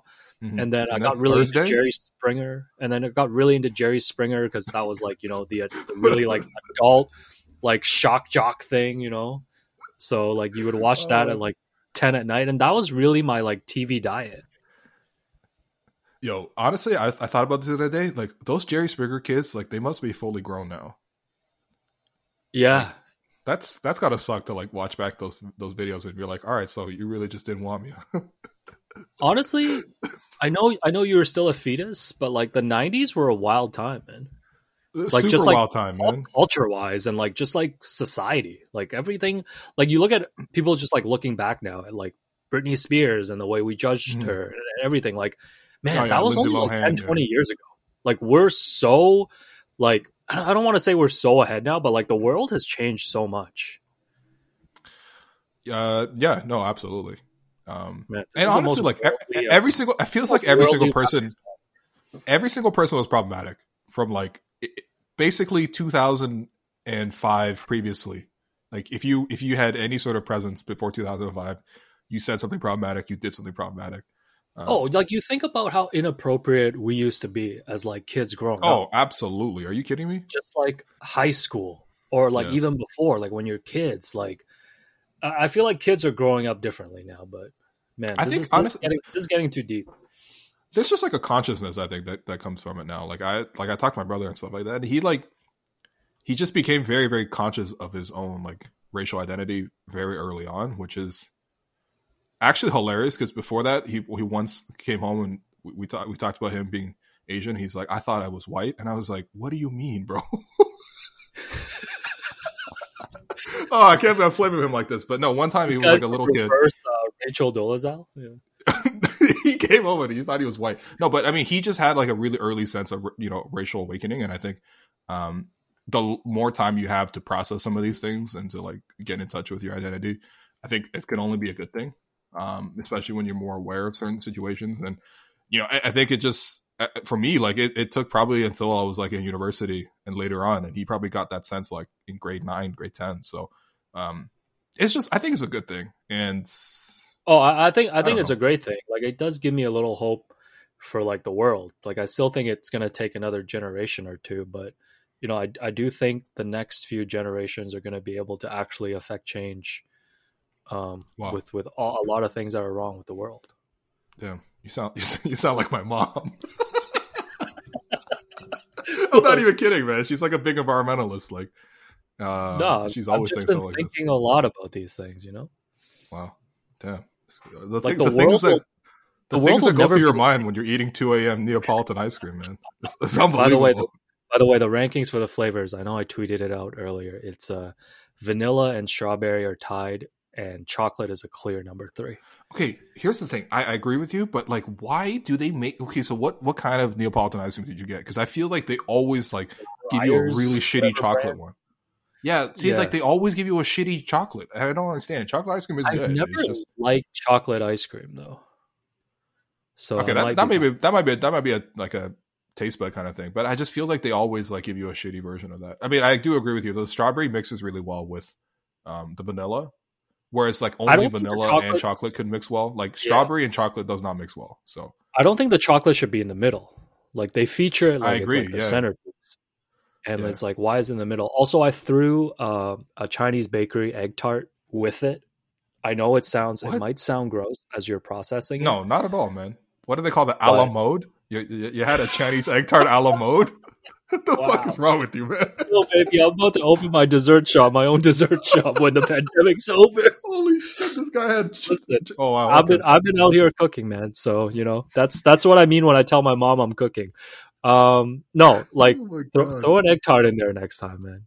That's all I'm saying. oh, no, wow, I can't. Next week, you're gonna report with like a freaking coconut bun. no, it's like, hey, Will, I can't make it to run it back. I have a stomach ache. Yo, actually, though, what's wrong with you, man? Yo, this man I can't is, wait to listen listening. This, this, man is 35 years old. 36, by the way, turning 37 uh, this year. oh shit! Oh, oh man, the 40s hit you, man. Anyways, that's you're not that's even there, man. What's I'm no. three years away, man. You got these 20 year old kids online being like, "Oh man, I'm turning 25. I'm old." I'm like, "Shut up." Yo, just talk. Just say, just say Keyshawn's name a lot. why, why, why, are you saying these kids? Oh, shout out Keyshawn. Keyshawn, if you're somehow listening 140 minutes in, yeah, uh, shout out to you, man. Yeah, man. I miss everybody, man. Um, listen, this is good vibes, man. I can't. You know, it's a classic podcast because I, I, can't listen, wait to listen to it. I only bring you on after wins, to be honest. People want good vibes from you. Um, yeah. No one well, wants to hear a sad Will and Alex podcast. That's just that's no, just. I, think sad Will is good. Sad Will like on its own. Like yeah, I'm it not, just has. It just it has, has, to be, be you. Me, it just has to be me. Yeah. Because you always I, do this like sigh, do this sigh, and then you do a little laugh to start because you're like so frustrated. I basically know all your ticks now. Wow. Um, no, I, I, I honestly look forward more to when the Raptors lose the the React pods than when they win. Wow. Damn. Yeah, and the slander pod. Great, great slander pod last week. Yeah, well, listen, I appreciate it. Uh, thanks to Assad for coming on as always. And I, you know, listen, the reason I don't do the slander pod more often, a because it does bring some bad vibes. Let's be real, um, bad karma and all that. But uh, the real reason is it takes me like four times as long to upload it. I don't even want to describe the technical process, but it just takes a lot longer. And so, oh, why is that? Oh, it's just because you have a guest on. So yeah, usually I'm using this program that just records the microphone and the camera and records a pretty small file. The file size is important because it's like at midnight when I'm recording these. So uh, the smaller the file size, the quicker it can be uploaded to places like YouTube and everywhere else. Um, when I record and talk to someone else, I need to use two programs. I haven't figured out a good solution yet, but I need to use two programs. Then I need to sync the audio together and stitch the audio to the video part.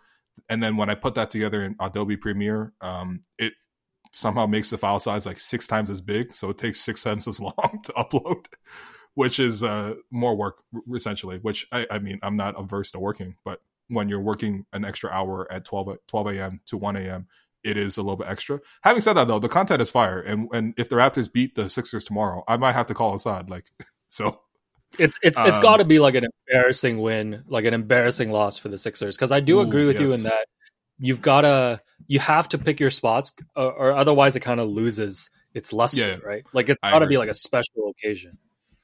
Yeah i agree. I listen i had like a hundred people like i really appreciate people like uh, you know um, supporting the podcast so much because I, I, I said like it might be time and i had like a hundred messages of being of like slander pod let's go so uh, no I, I, love the fan base man. All my all my uh, fellow yu-gi-oh fans man. Shout outs. Wow I can't believe you don't know Yu-Gi-Oh was like around your time, man. Like, yeah, you know, I had a bit of a gap there where I like actually focused on my life. Wow. And, did you, you know, so did you skip the whole Game Boy Advance stage? Like Game Boy? Did you play Game Boy? Uh, my so my video game systems went um obviously Nintendo growing up, uh getting the PlayStation was a huge deal. The original gray okay. PlayStation. Yeah, respect. And um, people knew I was rich because I had both the PlayStation and the N64. Because back then you had to pick. Like back then, it was like you get one. Yeah, yeah of course, of course. Um, yeah. So my dad spoiled me. So that was that, and then Game Boy. Nah, man. Honestly, the last system I remember was the Nintendo DS. That was after, though, right? That was after. Boy. I was gonna say that's way after because there was like Game Boy, Game Boy Color, game, Boy, like the just black and white. Um, yeah. And used to play Tetris on it, and it was great when we got those cartridges that had like forty in one games. Oh yeah, the Pacific the Pacific Mall special. yeah, I think I was actually in the Pacific Mall, like the original no, I, Pacific Mall in Hong Kong. It's not even a joke. Like this, this is, that's where they came from. Um, no, no, no, you don't understand. You don't understand. Like when I I got the N64 before I moved here, or like yeah, it was early, but it, it, it was bought in Hong Kong, and the problem was it only played Japanese cartridges. Like oh. it was like the Asian version. So when how I did you even understand here, what you're supposed to do in that game, man?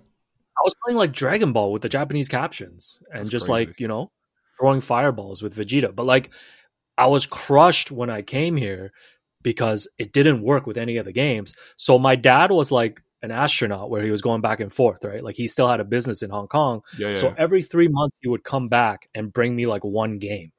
Damn. And like the new like the first the new like uh Dragon Ball manga and I would just read that like 40 times. That's pretty sick though.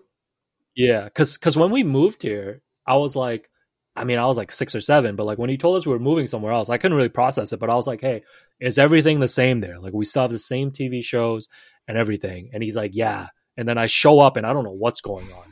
like I show up and there's like a snowstorm. There was, like, yo, I was six. Him, there was a snowstorm like two weeks in.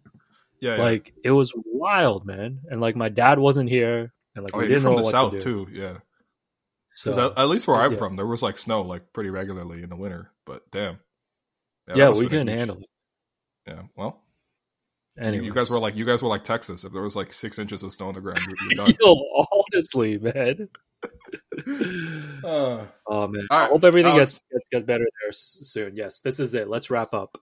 I, I, can't wait, man. It's coming up on the one year anniversary of the last time the two of us attended a game together, which was the last time. I don't know. That wasn't the last time I saw you because we did a run it back um, right before yeah, everything got shut down. I got pandemic. you. I got you the free Blue Jays Ryu jersey.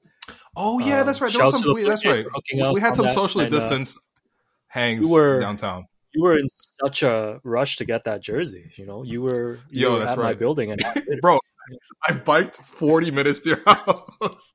you were so excited for that powder blue jersey. You've worn that a lot though, so respects. Yo, honestly, I still can't believe you you picked uh what's the other guy's name? Shin, Shin Shun Yamaguchi, like, who has been uh who has been waived. No, um, you you you pick you got a Shin Ramen jersey, man. Listen, listen. I had I had the Jays get me a free Yamaguchi jersey, and I can't remember which beer brand, but they were like offering free jerseys during the bubble, so I got them to send me a Matt Thomas jersey. So I have a Matt Thomas jersey. Oh wow, okay. Damn. Yeah, so my, my collection is uh is, is is is still getting ridiculous. All right. Don't I, don't forget don't yeah, your your infamous Coachella 20 uh 2035. Yeah. Yeah. Well, it's got to be de- it's got to be delayed because of COVID now. So, you know, that's 2030 is the year we come out of this pandemic. So, all right, can't so, wait for you to show up in your in your 21 21 average. This was, 21 average jersey, man. Yo, that's a great nickname, man. No, this was uh, this was great. Can't wait to uh, listen back and take out 10 minutes for Run It Back on Wednesday. Everybody tune right. in. I appreciate it. Everyone watch Run It Back. Everyone go buy Alex's book by the way when it comes out. Oh yeah, you you can't buy the book yet. No pre-order info yet. Um, that's coming but when it soon. comes when it comes out, make sure you get it, okay? Because what is this book, man? The NBA cover story, the NBA and modern basketball as told through its most iconic magazine covers by Alex Wong in, in conjunction with in conjunction are you is it with Slam or is it not with Slam? No, no. So um, this is um, I'm publishing it with a publisher in Chicago, Triumph Books. Uh, they're the same publisher that uh, I co-wrote the Raptors championship book with uh, Sean Woodley. I worked with them on right. that. Um, so you know, I've been um, I've been working on this book for the for the past year, basically during the pandemic. Um, basically, the book is going to trace through um, the period between 1984 to 2003. Um, the way I've explained it to people is it starts with Michael Jordan's first Sports Illustrated cover, and then the story ends with LeBron's first Slam cover. And in hmm. between, we cover a lot of cool different stories, like when Dennis Rodman was on the cover of Sports Illustrated, some of the classic early slam covers. Um, you know, I've interviewed, um, I, would, I want to say like 120 people, um, wow. kind of writers, editors, photographers, um, some of the players as well, kind of involved um, to get all the backstories. There's a lot of fun stories in there. Like, to be honest, um, I think this is some of my best writing that I've done just because, like, this is the most time wow. that I've spent on a subject. Um, but like, yeah, timeline wise, I don't know when the pre-order information is going to happen because I'm not done yet. You know, the, the manuscript is due on April 15th. And then obviously it's going to go through an editing process. And then once we have like the release dates and everything ready, um, you know, I'm sure I'll blast out all the information and, you know, you might see me on a couple podcasts and things like that promoting it. Um, so, you know, I'll, I'll, do the full promoting thing when it, when it does happen, but, um, I'm excited for everyone to see it. I think it's a, it's a fun book. Yeah, listen, everything you write is must read, but I, I just know this is going to be incredible. Um, you know, obviously you have such a unique take on most things in sports, and especially in basketball. And I can't wait to learn that period of basketball because I literally didn't watch any of it. so, yeah, yeah. So, so, the, so the way I've been approaching this book is uh, pretending that I'm writing it to you. You know? No, you should honestly because no, no, like for real though, for era real of basketball that like yeah. people are missing out on, and it's either people who are going to be super nostalgic about what is objectively a great era of basketball, or people like me who are like you know LeBron generation fans who are going to want to know more about what happened in that time. So. No, I, I can't wait. Yeah, man. and this I, is gonna be great and and I think and I think everyone reading it is is going to learn a lot about just like magazines and covers because that's like really half of the book. Like I really approached it from that mm-hmm. perspective. You know, I've, I've, I've learned a lot about it too. Um, yeah. Anyways, we'll talk about it more when it, actually comes out. All right. Well, I'll be your first interview. I, I know. I know that. i am going to book you before you go on like Low Post and all these other places. So, Alex, thanks for coming on the podcast. I appreciate you, man. And um, yeah, listeners, uh, have a blessed Monday. And uh, hopefully the Raptors beat the Sixers tomorrow for yet another uh, edition of the Slander Pod. So, so we'll see you guys then. Yo, sorry for rambling for the last forty minutes. No, nah, that's perfect, man. That's that's the only like, reason. That's the only reason to do these pods. yeah. No, oh perfect, man. man. Might, might have to chop the last 40 minutes and bring back Steven LeBron Radio. Yo, no, that's episode 101, man. There's never been a faster or easier way to start your weight loss journey than with PlushCare. PlushCare accepts most insurance plans and gives you online access to board-certified physicians who can prescribe FDA-approved weight loss medications like Wegovy and Zepbound for those who qualify. Take charge of your health and speak with a board-certified physician about a weight loss plan that's right for you. Get started today at plushcare.com slash weight loss. That's plushcare.com slash weight loss plushcare.com slash weight loss. Hiring for your small business? If you're not looking for professionals on LinkedIn, you're looking in the wrong place. That's like looking for your car keys in a fish tank. LinkedIn helps you hire professionals you can't find anywhere else, even those who aren't actively searching for a new job but might be open to the perfect role. In a given month, over 70% of LinkedIn users don't even visit other leading job sites. So start looking in the right place. With LinkedIn, you can hire professionals like a professional. Post your free job on linkedin.com slash people today. A lot can happen in the next three years. Like a chatbot may be your new best friend. But what won't change? Needing health insurance. United Healthcare Tri-Term Medical Plans are available for these changing times Underwritten by Golden Rule Insurance Company, they offer budget-friendly, flexible coverage for people who are in between jobs or missed open enrollment. The plans last nearly three years in some states, with access to a nationwide network of doctors and hospitals. So for whatever tomorrow brings, United Healthcare Tri-Term Medical Plans may be for you. Learn more at uh1.com.